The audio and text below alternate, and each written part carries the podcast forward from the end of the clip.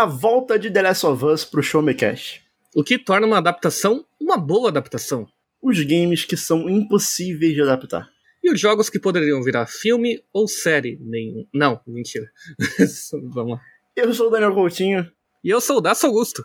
E tá começando o centésimo vigésimo nono episódio do Show Me Cash.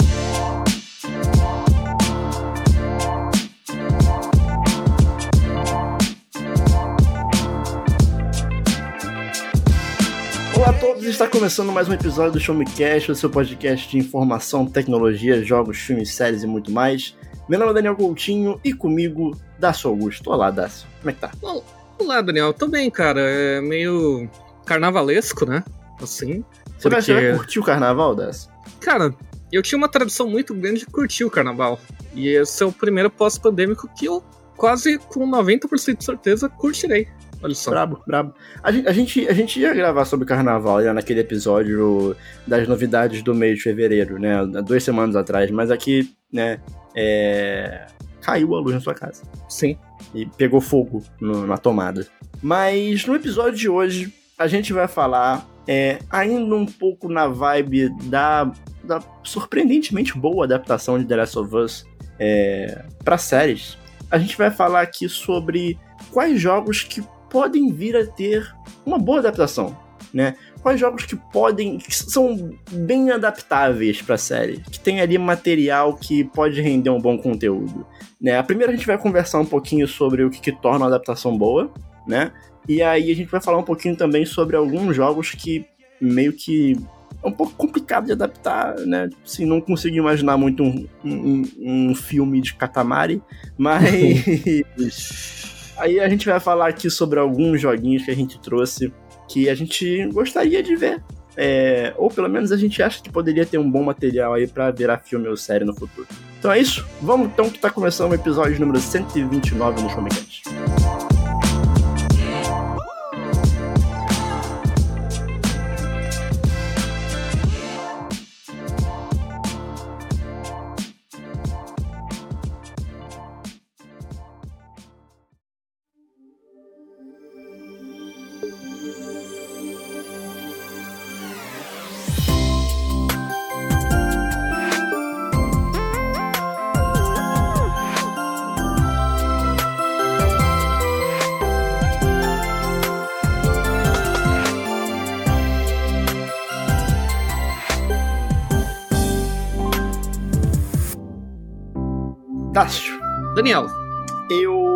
Pensando, cara, porque quando eu fui montar a pauta desse episódio, eu. Eu, na hora que eu tenho que montar qualquer lista em relação a jogos que eu já tenha jogado, automaticamente a minha cabeça pensa assim: eu joguei algum jogo na minha vida? Não sei. E eu simplesmente esqueço tudo que eu joguei na minha vida. Hum. né? Então eu, eu fiz aquela boa pesquisa no Google que é jogos PS4, jogos PS3, jogos PS2, jogos Super Nintendo. Pra poder, sei lá, vir uma imagem na minha cabeça ali e falar, porra, tá aí, esse é um bom jogo que seria, teria uma boa adaptação. Porque eu, de fato, acabo esquecendo aqui, e, e alguns que eu lembrava, eles já vão receber é, um filme ou Adaptações. série, já tá planejado, né? Então, por exemplo, Uhum. um que eu, eu tava pensando em trazer pra cá era o Bioshock, que eu acho que tem um bom material. Mas já tem anunciado, um- não tem? É, então, já, já tem, já tem. Né? Então, acaba que é, foi um- eu tive que dar uma pesquisada. E enquanto eu tava fazendo essa pesquisa, eu fui. Eu, eu fui- dei aquela jogada assim: é, jogos que mereciam filme. Pra ver a Uhum. lista ali do, do que a galera fez e, e ver ali se tem algum que eu concordo e trago pra cá. E o que eu achei mais curioso é que a maioria dos jogos que né, esses autores desses textos colocavam né, como jogos é, para adaptar para filme e série, eram jogos que são altamente próximos da mídia para onde vai ser adaptado, sabe? Uhum. Então, por exemplo, em quase toda a lista eu vi alguém falando, pô, não, um bom jogo que poderia virar filme ou série é Detroit Become Human. E eu fico tipo, qual, qual que é o motivo, né? É, o que, que você espera ver? Você espera ver a mesma coisa só que com gente? Isso te traz uma satisfação? Eu não sei, né?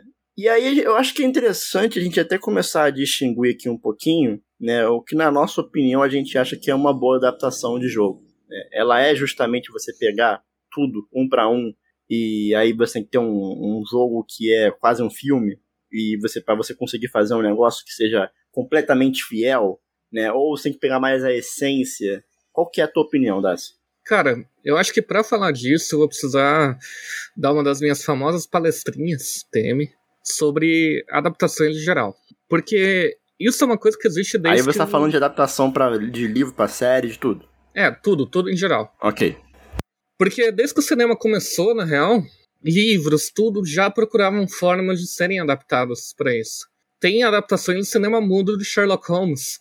Tem adaptações no cinema preto e branco do Batman.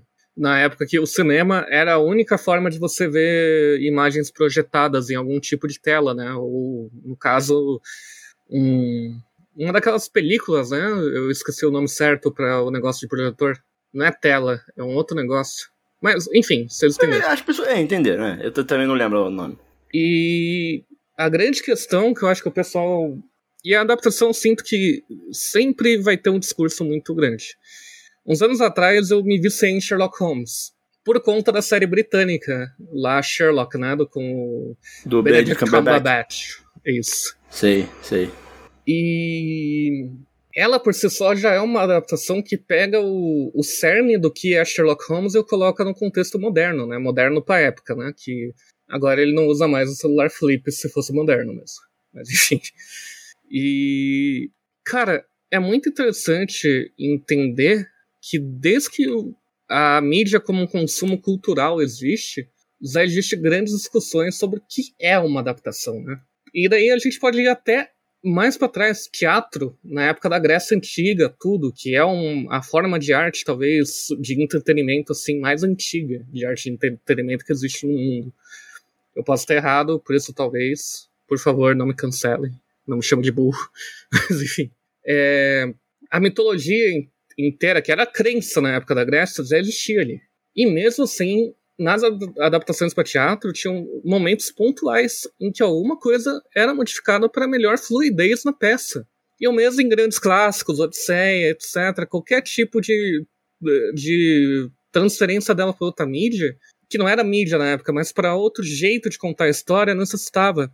E daí eu lembro que quando eu estava fazendo essa pesquisa, assim, a... se você for pegar, é a arte rupestre é uma forma de contar a história, talvez adaptando uma história que fosse contada através de palavras. Sim, isso que eu ia falar, porque, tipo, não da arte rupestre em si, mas quando eu viro para você um dia, fora de, aqui do podcast, a gente tá só conversando de boa, e eu vou contar uma história que aconteceu comigo, um negócio que aconteceu comigo, eu já tô adaptando a minha realidade a, realidade da história, etc., para que ela seja mais empolgante. Eu coloco ênfase no momento ali que torna a história mais interessante. Eu faço. Então a adaptação por si só, e eu acho que é o, a, o grande momento, não dá para ser um negócio um para um nunca. Se for um negócio um para um, você só está reproduzindo um negócio que acaba ficando sem alma, porque o original existe. Então, isso em games, isso em qualquer coisa, eu não consigo colocar na minha cabeça que o pessoal quer uma adaptação um para um. No mundo dos quadrinhos existe uma discussão muito chata que os filmes mudam muita coisa do, do canone da, das historinhas, né? Sei lá, nossa, o Homem-Aranha do Sam Raimi solta a teia pelo pulso organicamente, não é um fluido criado. Cara, o, o, isso muda alguma coisa? Além de mudar alguma coisa, qual é a real importância disso no grande negócio. Quantas vezes você viu que isso é o que faz o Homem-Aranha ser o Homem-Aranha, sabe? Ele tá soltando teia, porra. Nunca a gente para pra pensar se ele tá soltando porque, sei lá, a, o organismo dele desenvolve o negócio. Isso, a forma ah, mas... como ele solta a teia não é, não é o cerne do, da história, não é. é não e daí vem um maluco que fala que não é realista, né? Mas ele já tá escalando parede, você vem falar de realismo, amigo? Uhum. Peraí, né? Então, cria-se um, um, certo também preciosismo e também um, um sentimento de tentar conservar as coisas dentro de um jeito, como se elas fossem melhores. É um conservadorismo aplicado em, nessas situações, não aceito mudança. Sim, sim, sim. Então, para mim, uma adaptação boa é uma adaptação que entende que a mídia mudou e modifica as coisas conforme elas têm. se eu tô te contando uma história e eu tô colocando uma ênfase maior em um certo momento, eu particularmente acho que eu tô adaptando ela para um negócio que se torne mais confortável para você ouvir. Da mesma forma, eu acho que um jogo que vai virar uma série, quem estiver responsável por isso vai ter que colocar ênfase em certos momentos ou fazer pequenas alterações para que ela se torne mais agradável para o público que tá, não está interagindo com o controle, mas sim só sentado assistindo. Cara, eu concordo. Eu acho que, no, ao meu ver, uma boa adaptação, ela. Porque assim, toda obra ela tem uma intenção, né? Uma mensagem ou tentar evocar algum sentimento. Então, se, se é um filme de comédia ele vai tentar evocar o sentimento de humor. Se é um drama, ele vai tentar. Enfim, toda obra ela quer evocar alguma coisa na pessoa que está é, assistindo, lendo, enfim, é, consumindo. Vamos usar uhum. esse verbo que a gente odeia, mas que é mais geral. É, então, assim, eu acho que se essa adaptação ela consegue manter parte do que, Aí, mas aí também tem vários poréns no que eu vou falar aqui. Não é uma uhum. regra. Uhum. Existem vários poréns que é, em algumas situações depende. Mas no geral, eu acho que uma boa adaptação é aquela que consegue manter a essência ou é, a mensagem ou o que evoca na pessoa que está acompanhando aquela outra mídia que está adaptada de uma outra mídia. Mas aí a gente tem que começar também a a discutir um pouco sobre o que é a essência de algo, né? E é algo muito mais intangível e é muito mais subjetivo e você pode achar que a essência do Homem-Aranha é ele produzir a própria teia, né? E, e aí vai ser uma questão de opinião da pessoa, não tem como falar que ela tá errado, porque pra, se para ela a essência é isso, então, né, tá bom, né? Uhum. É, tá, fazer o quê? Mas eu acho que é isso, sabe? Eu acho que uma boa adaptação ela consegue evocar sentimentos é, parecidos, né, em relação às mídias que elas se apresentam de formas distintas, mas aí trazendo até mesmo a série do The Last of Us, né, que é, acho que a série de The Last of Us ela prova mais do que nunca que Last of Us não é filminho, tá longe de ser filminho, porque o tanto que a série precisa adaptar e modificar é prova de que The Last of Us é muito mais jogo do que a internet quer pintar ele. Uhum. Né? Eu então... mesmo tô tendo que então calar muita boca com muita coisa ali. Então é bem impressionante, assim. Mas e eu, aí, não, assim, eu não fiquei vergonhado não, disso, não, viu? Desculpa. Uhum. Não, mas é. Não, mas faz parte. É, é uhum. é, a, gente vai, a gente vai mudando como pessoa, amadurecendo às vezes uma ideia. Não que você esteja mudando de ideia, de opinião, mas também faz parte também. E se quiser mudar de opinião também, enfim, não é algo, né, não é um crime. Uhum. Mas eu vendo The Last of Us a partir da série da HBO e eu vejo que eles conseguiram manter ali, é, vou usar de novo o termo, a essência da, da história, eu fico, cara, realmente, né, Last of Us é muito bom mesmo.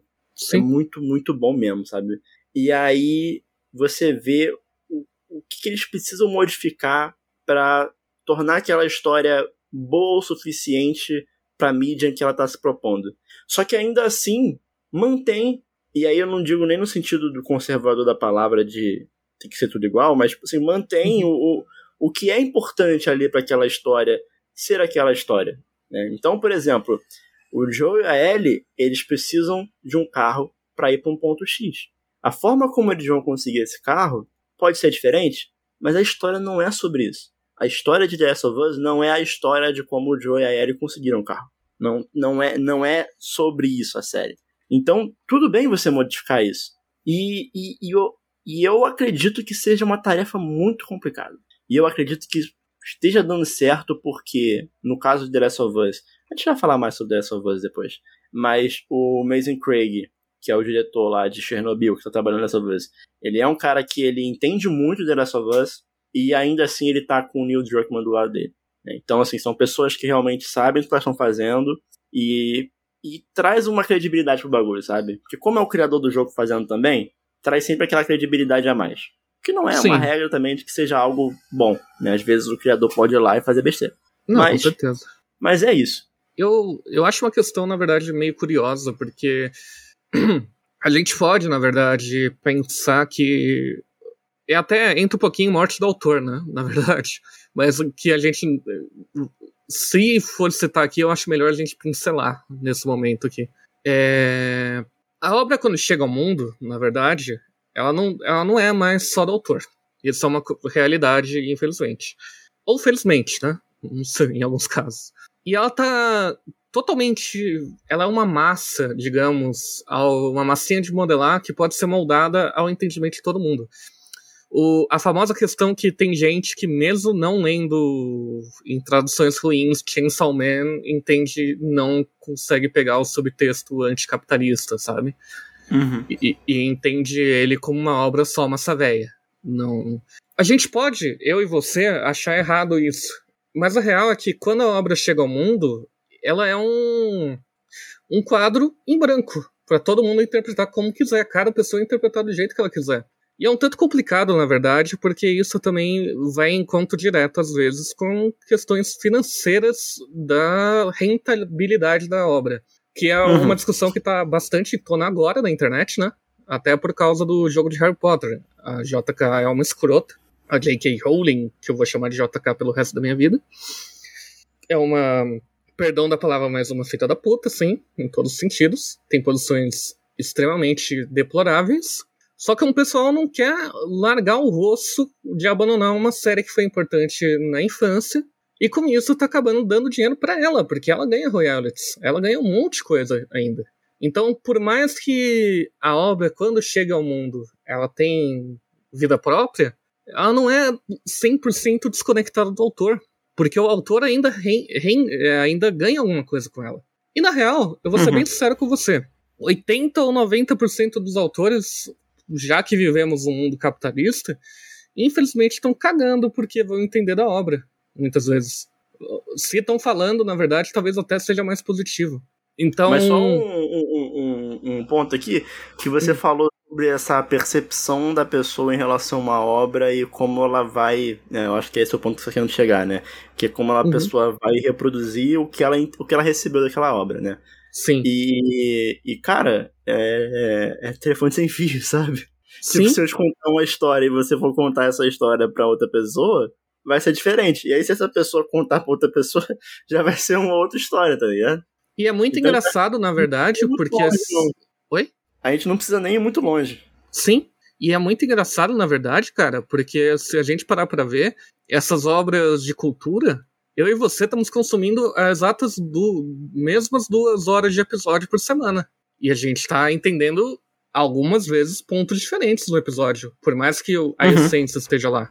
Uhum. E o meu grande ponto, então, é isso, sabe? O, discutir o que é uma adaptação é complicado, porque, ao mesmo tempo, a gente tá vendo, infelizmente, na internet. O terceiro episódio do Last of Us, pra mim, é uma das melhores coisas que eu já vi na minha vida. Eu falo com é. tranquilidade, assim. É Mas bom. tem um pessoal na internet que tá falando que tá completamente fora do que eles achavam que era o jogo. Obviamente entenderam errado? para mim pra você sim. E, e provavelmente pro Neil Druckmann também. Só que o que, que eu posso fazer com uma pessoa que entendeu errado? Porque não é uma questão que a gente consegue discutir, etc. É uma questão dela. E sim, eu acho perigoso porque muitas vezes você não gostar do episódio 3 de Last of Us, convenhamos que é uma leve. Eu, eu, eu sempre acho isso. Eu sempre hum. acho que é um pezinho na homofobia. Eu sempre acho. Não tem como. Mas, independente da pessoa que, que eu vejo que tá criticando, se você pega uma crítica ao episódio 3 em que a pessoa tá falando mal, assim, em algum momento deixa transparecer alguma coisa. Eu acho muito difícil a pessoa Sim. que não é homofóbica realmente é, é, é, é não gostar desse episódio. Não, não tem do que reclamar desse episódio. Não, o episódio é perfeito, cara. E é aquilo. Aconteceu a mesma coisa que tá no jogo. A adaptação é perfeita, porque o, a essência, como você disse, está ali daquela pequena, daquele pequeno. Eu gosto de falar que Last of Us tem pequenos arcos de história, né? No jogo e que estão sendo adaptados pouco a pouco na TV o arco ali do, com o cara para pegar o carro, etc., do jogo, tá ali, só que de uma forma diferente. E de uma forma que, para mim, funciona muito melhor numa série de TV. Só que a questão é, para um, umas pessoas, independente de terem um pezinho na homofobia ou não, infelizmente, elas vão entender isso como algo contrário, e daí vão achar que a adaptação é ruim. Porque não há como você parar pra pensar e falar que uma adaptação é 100% algo perfeito, etc. Porque no fim, mais uma vez, quando ela chega no mundo, todo mundo tem vai ter o direito de entender o que quiser, sabe? E eu acho chato. Eu acho ruim, porque tem uma ideia clara do autor. O autor tá vivo, o autor tá falando ali o que é, sabe? A morte do autor não ocorreu ainda, é, fisicamente, né? Mas ela já ocorreu no momento que foi lançada, então fica um, um negócio. Eu não consigo virar para você, por exemplo, e falar que eu acho que qualquer coisa é adaptável, sabe? Ou tem um amigo nosso que fala que qualquer coisa é adaptável. Eu não sei, porque eu não sei o que o mundo espera daquilo, sabe? Eu não sei quais são as perspectivas. É uma coisa que a gente discutiu justamente no episódio Last of Us do Show Me Cash, eu acredito. Que a, eu, eu falei aquilo que eu me incomodo muito com as percepções do pessoal quanto ao Last of Us porque furou a bolha, né? Mas no fim, e aí? Uhum. É, é, é, um, é um chão muito complicado, né? Sempre acaba entrando nessa questão da subjetividade. E aí eu queria pegar aqui é, a pauta e falar um pouquinho sobre é, um, um pouco do sentido contrário. Você acredita, porque você falou assim, né? Você falou de, sobre todas as obras serem adaptáveis ou não. Você acredita que existem obras que não tem como ser adaptável, né? Eu eu parto do princípio que é, sim, qualquer coisa é adaptável. Se vai ser bom ou não é outra história, né? Porque assim, é, eu, eu citei o exemplo do Katamari. Katamari é um jogo sobre um, um bonequinho que rola uma bola e gruda coisa na bola e a bola vai ficando grande e é isso. E, e, e, ele não tem tanta história assim. O foco dele não é nisso. E eu acho que você pegar uma mídia de filme, série, você não tem o que fazer. Você vai focar no que é o principal naquilo ali, que é a história, né? É, nunca que um filme, o principal do filme vai ser o gameplay. Não, não existe gameplay no filme, sabe? Então, como de uma mídia para outra você está é, removendo um, uma, uma característica que é o gameplay, eu acho que torna muito difícil você conseguir é, fazer uma adaptação, por exemplo, de um Katamari. Você conseguir fazer. Né, de certa forma. É, tipo, o Pac-Man ele já teve. Ele já teve algumas outras roupagens, né? É, Mas acho que se você pega o original, aquele jogo de arcade, né? O Come é, Come mesmo. Então, mas aí é que tá, entendeu? Você precisa mudar muito para tornar o negócio adaptável, uhum. digamos assim.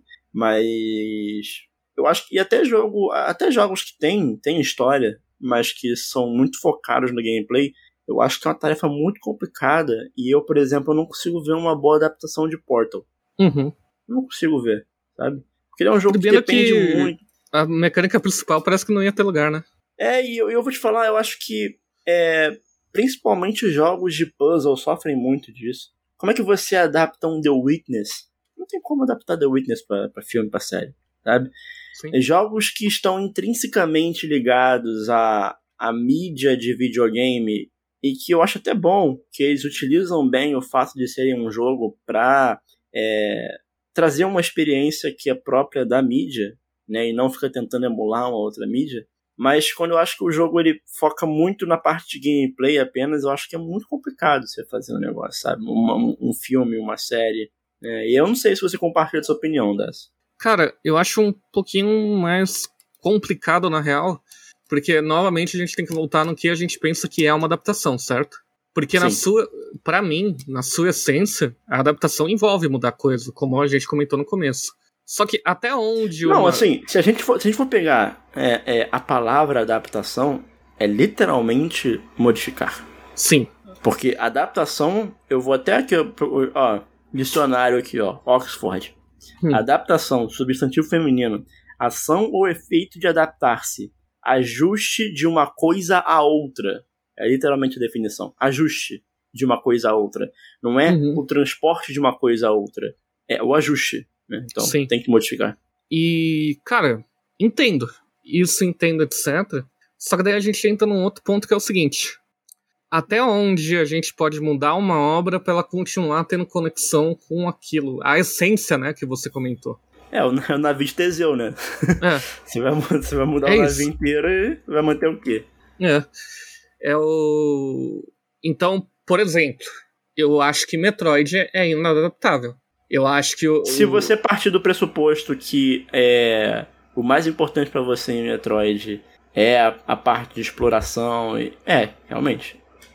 O, o que eu acho que chega mais próximo, assim, do que eu acho que poderia funcionar como uma série de Metroid é um Star Trek da vida.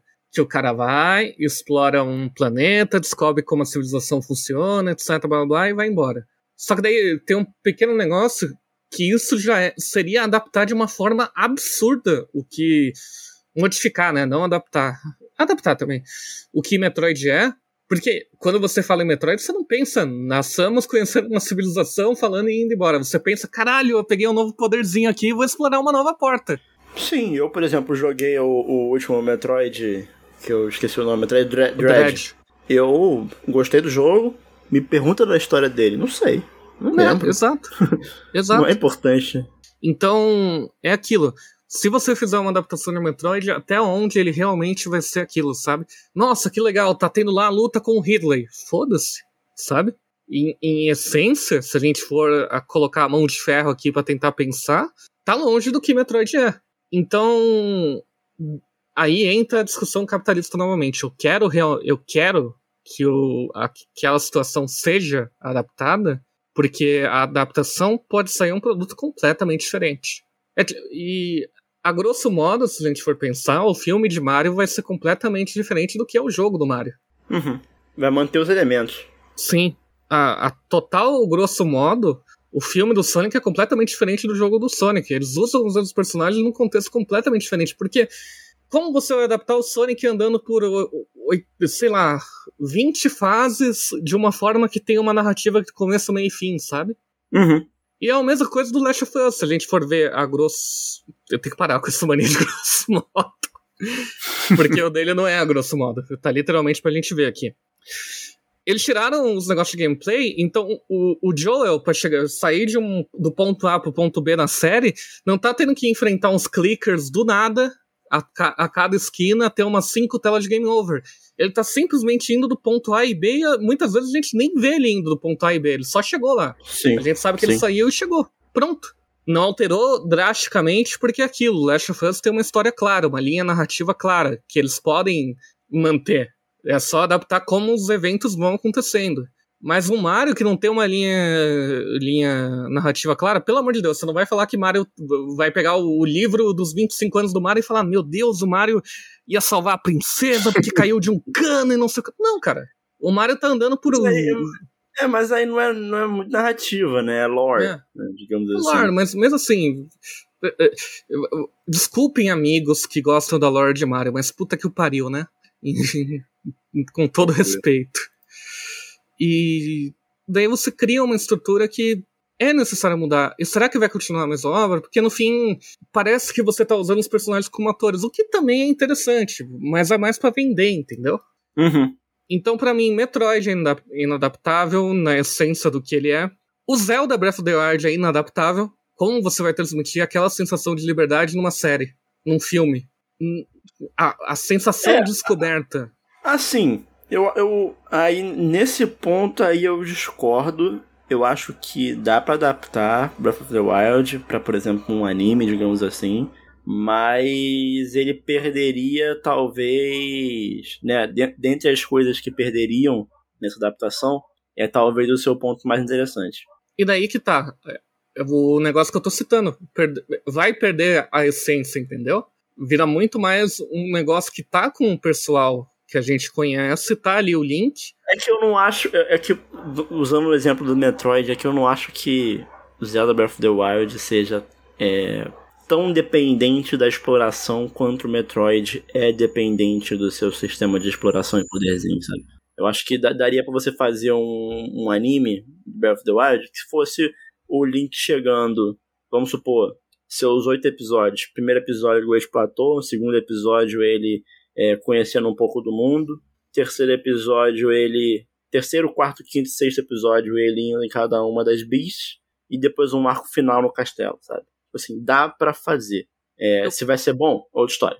É, eu concordo com você, mas acho que entra também um pouquinho naquela questão do, das percepções individuais. Porque para mim o Breath of the Wild é a exploração. Então, ver um anime que só colocasse os pontos principais, as bestas sagradas, tudo, etc., para mim não faria sentido dentro do que é Breath of the Wild. Eu ia estar tá só vendo. Eu ia estar tá é, lendo um eu, resumo. Eu acho que a, Eu acho que a, a mudança é que eu, eu, eu, me importo um pouco mais com a história de, de Zelda do que você. Talvez seja isso, talvez seja isso. É. Não tem problema nenhum, é mais uma vez o que é. a gente comentou o episódio Sim. inteiro. Sim. E eu acho que esses. Deixa eu ver qual mais. Ah, tem alguns exemplos, tipo, sei lá, é, Mario Party, sabe? Ah, sim, é. Ver. eu não consigo ver uma adaptação de Mario Party, sabe? Realmente. Cara, não, teoricamente, o banco imobiliário, na sua essência, não daria pra ser adaptado. É, assim, talvez. Eu, mas eu consigo imaginar um filme do banco imobiliário com o DiCaprio fazendo. Caralho, tá. Eu não sei. Ele, é, eu acho que por causa do Lobo de Wall Street, eu associo uhum. o DiCaprio com coisa de compra e venda. Cara, mas em geral, assim, se a gente for pensar mesmo, a, adaptação barra mudança, qualquer coisa pode chegar em qualquer mídia. Sim. Então, por mais que a gente na verdade, até entra no meu famoso problema daí aqui, né? Eu tenho muito conservadorismo com minhas séries favoritas. então, eu não querer ver uma adaptação de Metroid porque não ia ter os negócios principais, entra nisso. Dragon Quest, sei lá, eu vou Sim. falar o que para você que eu não quero ver uma adaptação? Não vai ter combate em turno, né? Vai se fuder, das. mas enfim. É, complicado. Mas. Mas é isso, cara. E aí eu acho que a gente podia é, fechar o episódio. Não fechar, né? Que está, ainda falta ainda bastante, mas acho que a gente poderia aqui falar os nossos joguinhos que, dentro de tudo que a gente comentou até aqui, né? Quais jogos que a gente acha que, é, por mais que tenha ficado muito subjetivo e a gente tenha discorrido sobre diversos pontos e várias argumentações, mas que seja teoricamente impossível chegar à conclusão de uma resposta, é... eu acho que a gente poderia pegar isso tudo que a gente discutiu e tentar definir aqui que pra gente, na nossa opinião, é... são bons joguinhos que a gente gostaria de ver uma adaptação. E aí eu queria botar aqui bem claro, né? É, ou que a gente acha que seria uma boa adaptação, ou que a gente teria curiosidade de ver como é que seria.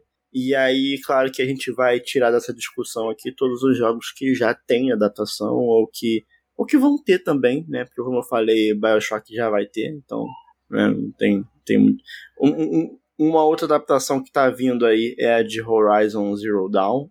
E eu achei muito interessante o que eles vão fazer, porque eles vão, de novo, né? Tem várias formas de adaptar uma, de uma, uma série de uma mídia para outra na série de Horizon Zero Dawn, ao invés deles contarem a história da Eloy, eles vão contar a história do mundo antes de dar merda.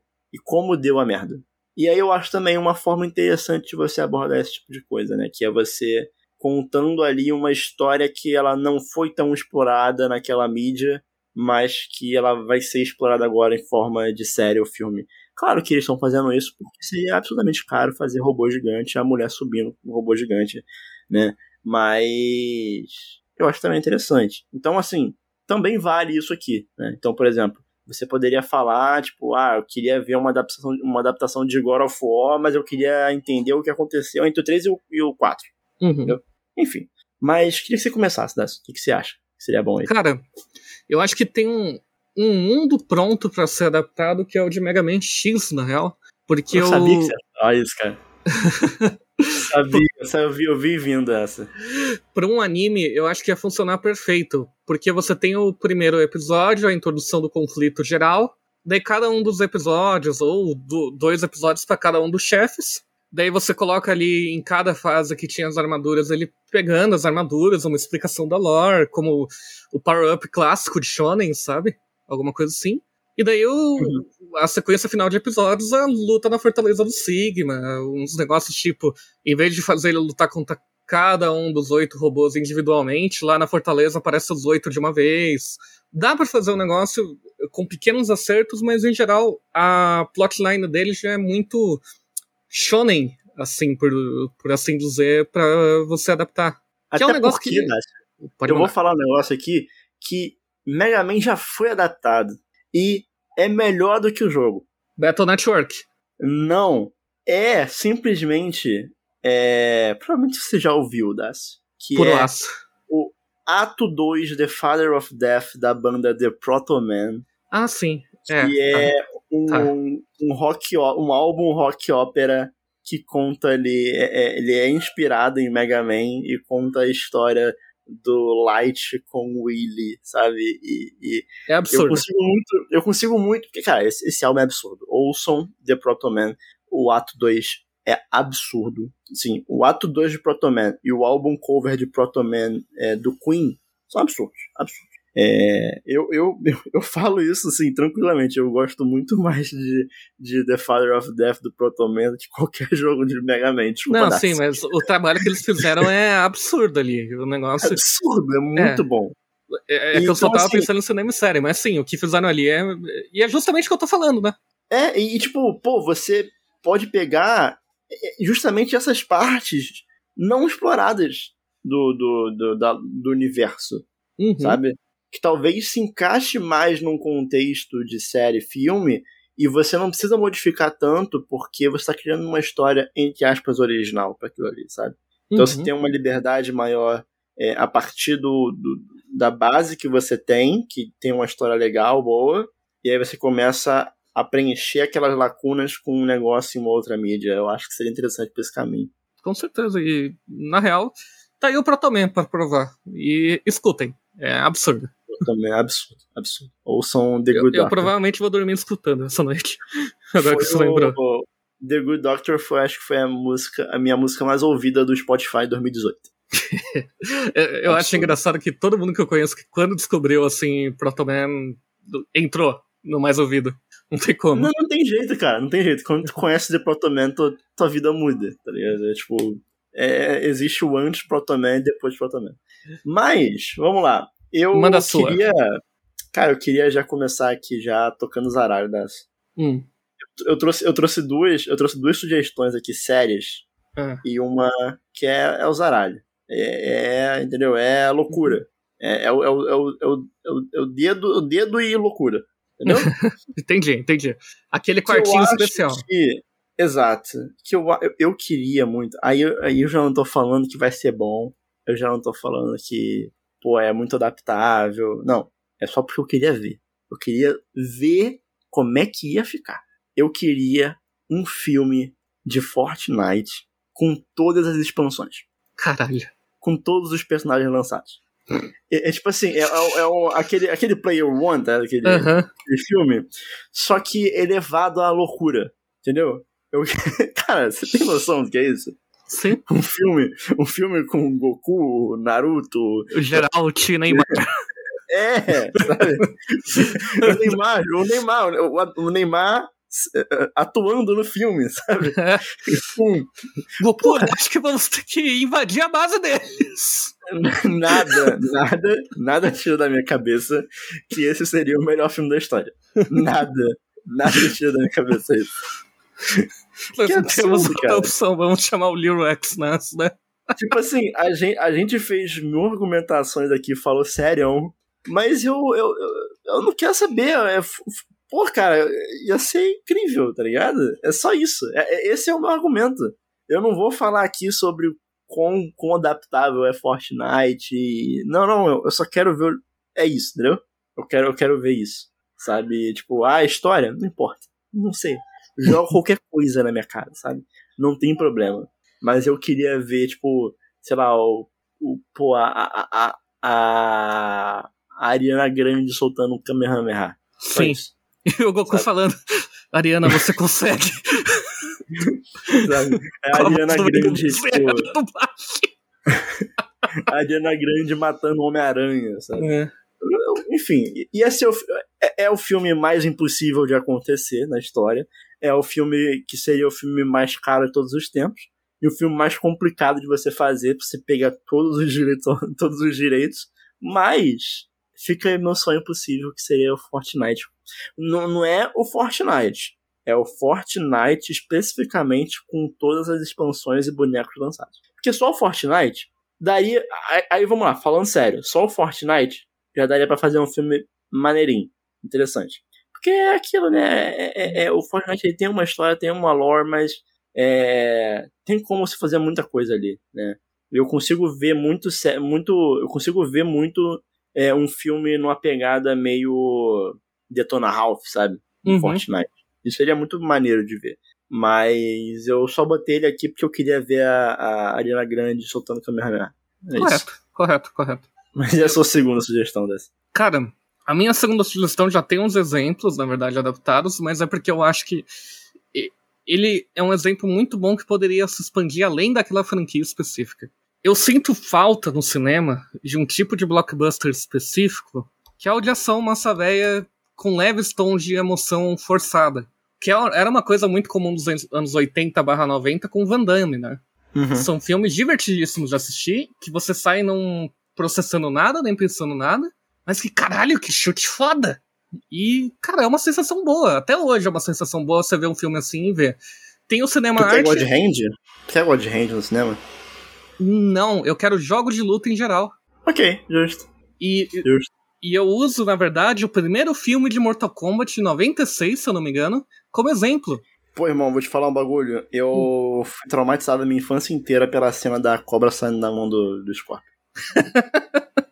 É. Até, cara, sério, por, por muitos anos eu não conseguia ver aquela cena direito. É, é um pouquinho assustador mesmo se você é uma criança com um é, problema com é Meio, é meio tipo. Uh... É. O, o template daquele filme é perfeito. Qual é o contexto? Tem um torneio e eles vão lutar. E é só isso. E daí você tem uh, as cenas entre as lutas, que é o pessoal conversando, interagindo, se provocando. É, vou te, vou te matar, não, eu vou te matar. E depois tem a luta, e pronto. E cara, Precisa... pensou se existisse um, um anime? Já pensou se existisse uma. Ó, a ideia aqui, hein? Ó. Hum. Acho que, vão, acho que vão roubar minha ideia depois pra falar, hein? Hum. Mas já pensou se existisse um anime de Dragon Ball Fighters? Cara, né? Como um, um negócio com visuais tão interessantes não virou anime, né? Loucura, né? Porra, quem. Inimaginável. Mas assim, em geral, eu acho que jogos de luta dariam um, um bom boost nesse tipo de cinema que eu sinto falta não seriam filmes que concorreriam a Oscar, nem que a gente ficaria falando, é o exemplo, meu Deus, de adaptação. Nem precisa, nem precisa. Mas não precisa, mas o legal é que você ia sentar ali e ver, sei lá, o Ryu dando Hadouken. Lembrando, Street Fighter tem uma adaptação que eu acho nojenta, porque virou propaganda do exército militar dos Estados Unidos. E que é com Van Damme, por sinal, que tristeza. Mas enfim. É... eu acho que jogos de luta, na essência, é um formato muito fácil de adaptar em várias coisas. E daria super certo o anime também. Aquele anime que passa no Netflix lá, Record of Ragnarok, é praticamente isso também. Então, eu acho uhum. que existe um nicho aí. É, e aquilo, né? É muito, muito jogo de luta, ele, ele é aberto para você criar muita coisa em cima daquilo, daquilo que é estabelecido ali, né? Sim. Tem alguns, alguns jogos, tipo.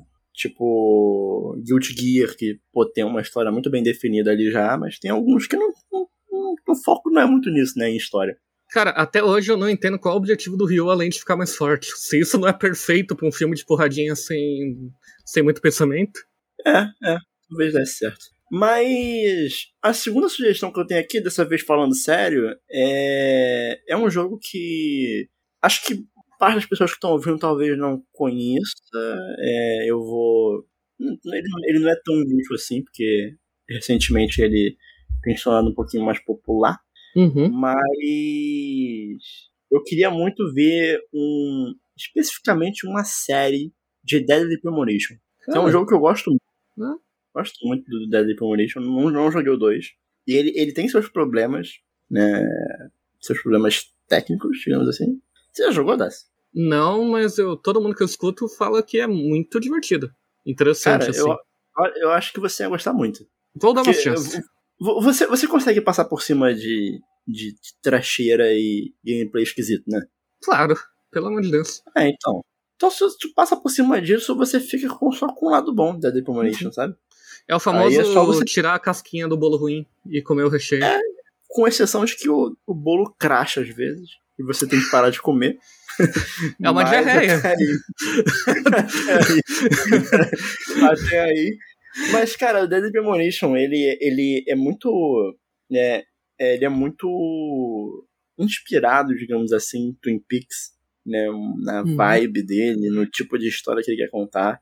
Então ele é um jogo de terror psicológico que conta a história do Francis York Morgan, que é um, um detetive que está tá investigando em relação a, a, a um assassinato que é logo na abertura do jogo, tem uma cena de assassinato meio, meio bizarra, meio, meio esquisita, misterioso, porque parece, parece um negócio meio do oculto, sabe? Uhum. E o jogo em si, né, ele tem muito uma pegada de que o Francis de York Morgan, ele é um personagem muito curioso, sabe? Ele é, é um humor muito específico. É, foi a primeira vez que eu vi um jogo de terror psicológico que tem momentos é, é curioso, né? A forma como o personagem ele ele reage a alguns acontecimentos, sabe? Isso cria todo um, um, um, um clima muito muito particular. Eu acho que Dead Premonition ele tem ele tem uma vibe muito única. E eu queria muito que as pessoas conseguissem é, acompanhar essa história, né? E conhecer o Francis York Morgan e conhecer um pouco desse caso. Eu queria que todo mundo tivesse a oportunidade de, de experienciar a história de Dead Premonition. E, e um grande ponto que eu trouxe ele aqui é justamente porque o gameplay dele horroroso, é muito quebrado. é um jogo feito assim com com dois pães e um Guaravita, sabe? Ele, ele tem um orçamento muito ruim. Então, assim, em termos de estrutura, ele segue uma estrutura meio de Yakuza. Então você tem ali é, várias missõezinhas numa cidade que é um open world. Então você já imagina um jogo de mundo aberto que roda mal, né? Então, né? Você, cara, você joga Dead Premonition durante uma semana e você vai achar que Pokémon Scarlet Nexus. Scarlet Nexus, ó? Pokémon, Pokémon Scarlet, pô, é foda, né? É, mas Pokémon Scarlet Violet é, pô, é o primor de primor técnico, sabe? É, uhum. Minha visão sobre videogame mudou muito depois de ter Dead Premonition. Hoje em dia tudo eu acho incrível. Tá rodando. tá rodando, tá lindo, sabe? Mas eu Mas... acho que é justamente é, é, mais por isso, sabe? É mais para todo mundo poder experienciar essa história. é um diamante que precisa que ser lapidado, né? Muito, sim, muito. É, muitas vezes. mas, mas ele tem um. Mas o, o Dead Premonition, quando é bom, é muito bom. Entendeu? É isso. Porque no restante dele, ele vai ser uma mistureba de Yakuza com Resident Evil e não vai conseguir fazer nada certo. Então, assim, ele vai ser um jogo de survival, mas que vai te dar munição infinita, só porque o gameplay dele é ruim demais. Então, tipo, pro jogador não ficar preso, ah, toma munição infinita, então. É, é, é, é muito esquisito ele, é muito esquisito. Mas a história dele é muito boa e eu acho que ele. Que eu, queria, eu queria que as pessoas vissem isso aqui. Então, não é nem uma questão de adaptável ou não, é uma questão de eu queria que as pessoas conhecessem Telecomunication. E filme série é sempre um, uma forma de acessibilidade. Acho legal. E boa. A minha sugestão final, na real, é na verdade que um jogo fosse adaptado de uma forma quase como documental para apresentar as pessoas aquele mundo, sabe? Mas não um mundo específico. Eu acho que Guitar uhum. Hero daria uma puta série documental assim de dois amigos que querem virar astros do rock e para uhum. isso começam a explorar a história do rock. E daí cada episódio é uma música específica que eles meio que aprendem a tocar assim, pesquisando a história, descobrindo o que que é, etc. E daí finaliza num showzinho assim, sabe? É... Porque eu falo isso porque para mim Guitar Hero, além de um jogo divertido ali na época do PS2, foi também um jogo que me fez descobrir muitas músicas, muitas bandas, etc. Então acho que seria a melhor forma de adaptar, assim, sabe? Um, temporada de 10 episódios, os dois amigos explorando 10 músicas diferentes. Deles contando o contexto, tentando entender como ela foi desenvolvida, algumas piadas, como sempre, etc. Eu acho uhum. que daria um, um, negócio bem interessante assim para apresentar ao mundo músicas diferentes. E claro, você coloca uma música muito popular no meio da temporada, se o negócio estivesse fazendo sucesso, né? Que daí, caramba, hoje vai ter o episódio sobre Let's Dance do Bowie. Parece que vai ser legal demais. Ah, é, é aquele tipo de série que ia fazer a música voltar a ser sucesso que nem Stranger Things fez. Sim. Né? Só é... que realmente focaram na música, assim, sabe? Não uhum. é um recurso narrativo, é meio que. Porque. eu acho que faltam, faltam boas, bo, boas histórias em filme e série sobre música. Eu acho que falta, sabia? Sim. Eu não sei exatamente assim se daria para contar uma história ao mesmo tempo. Se, se, não é um. Porque talvez o formato que eu esteja pensando é um negócio meio mundo de Beckman, sabe? Cada episódio é muito contido tal, etc. Mas talvez uhum. como história também funcione e fique até mais interessante, né? Tem um jogo que saiu que não é nessa proposta, mas que eu acho que também poderia, poderia servir como base, assim, pra. Você jogou a Musical Story? Não. Ele é um jogo que saiu em 2022, ano passado. E, e ele é um jogo que é um jogo musical, mas ele é bem narrativo. Ele é bem narrativo e vai contando ali a história de um, de um grupo né, viajando pelos Estados Unidos e para chegar num festival e aí no caminho eles vão tocando e enfim é, é bem interessante eu, eu consigo ver também o Guitar Hero sendo adaptado dessa forma sabe Uhum. acho que tem algumas formas de você adaptar Guitar Hero né como ele dá essa liberdade acho que tem algumas formas Eu acho que é bem isso mesmo. Às vezes, dois amigos numa aventura, road trip, assim, eles começam a discutir aquela música. Daí você coloca umas cenas de shows, que é da banda mesmo. O Metallica tocando Master of Puppets pela primeira vez no show, uns negócios assim. Acho que daria bem. Sim, seria brabo. E, cara, a minha última sugestão, ela vai ser um pouco diferente, porque, na verdade, quando eu vim gravar esse episódio, eu pensei em falar Hades, da Super Giant. Uhum. Que eu acho que Hades seria um. Principalmente em, de- em animação, acho que seria bem legal de acompanhar. Mas, pensando aqui, né, como o Dácio citou o Guitar Hero, e pensando em formas diferentes de você adaptar é, um jogo, né, eu queria sair um pouquinho aqui da caixinha e eu vou citar um- um- um- uma, uma série que eu acho que provavelmente o Dácio já assistiu, não sei, Hum. mas que é Final Fantasy XIV Hikari no Otosan, que é o É Dead incrível. of Light. E, e para quem não conhece, é, é uma série que é de Final Fantasy XIV, mas que não é, não é sobre Final Fantasy XIV. Ela é a história de um pai e um filho tentando se re- reconectar através do jogo. Né? Então eles estão jogando o jogo e a história da série é eles jogando o jogo. Né? E eu acho isso uma forma muito inteligente de você adaptar um jogo, que é você adaptar o ato de jogar o jogo. Né? É um negócio que, pô, pra quem pede um pra um, né, tá aí teu um pra um. Vai assistir Final Fantasy XIV Dead of Light. Sendo jogado, É. literalmente. É, que o, o jogo vai ser jogado na tua cara. E, e eu queria muito, e aí assim, é, entrando totalmente com um lado sentimental aqui né, é, e nostálgico na coisa, mas eu queria muito ver uma, uma adaptação, é, aí no caso seria ocidental, né? É, só que de Ragnarok Online Caralho.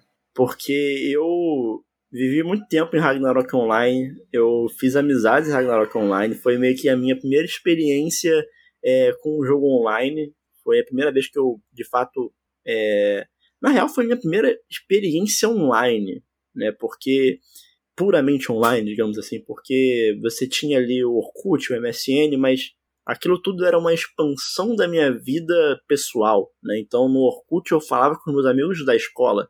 Eu não, eu não usava Orkut como uma forma de conhecer pessoas só no meio digital que nem eu faço hoje. Então, toda a minha vida na internet, em computador, em jogo, era sempre uma expansão do que eu vivia ali no meu contexto de infância e adolescência, de escola e amigos de condomínio, né? E o Ragnarok Online ele foi meio que a minha primeira experiência de tipo, pô, é possível eu fazer amizade com um cara de Rondônia, que é muito longe do Rio de Janeiro, sabe? E, e de fato viver uma história ali com aquelas pessoas que eu nem sei a cara delas, sabe? Então eu acho que seria muito interessante, aí não necessariamente, né, a- é, vamos supor, recontar o que eu vivi com Ragnarok Online não seria digno de um filme, uma série. É, só são memórias boas. Mas fazer alguma coisa similar com o que Final Fantasy XIV e o Hikari no Tosan fez, trazer pro Ragnarok Online, assim, eu po- poderia até abrir para qualquer outra experiência é, online. Online, né? World of Warcraft, sabe? Eu me interessaria muito mais de ver um filme de World of Warcraft nesse molde do que o filme que eles lançaram contando a história do jogo. Sim. né? Pior que World of Warcraft já teve uma adaptação assim no episódio de South Park, né? Mas enfim. É, pode crer, pode crer.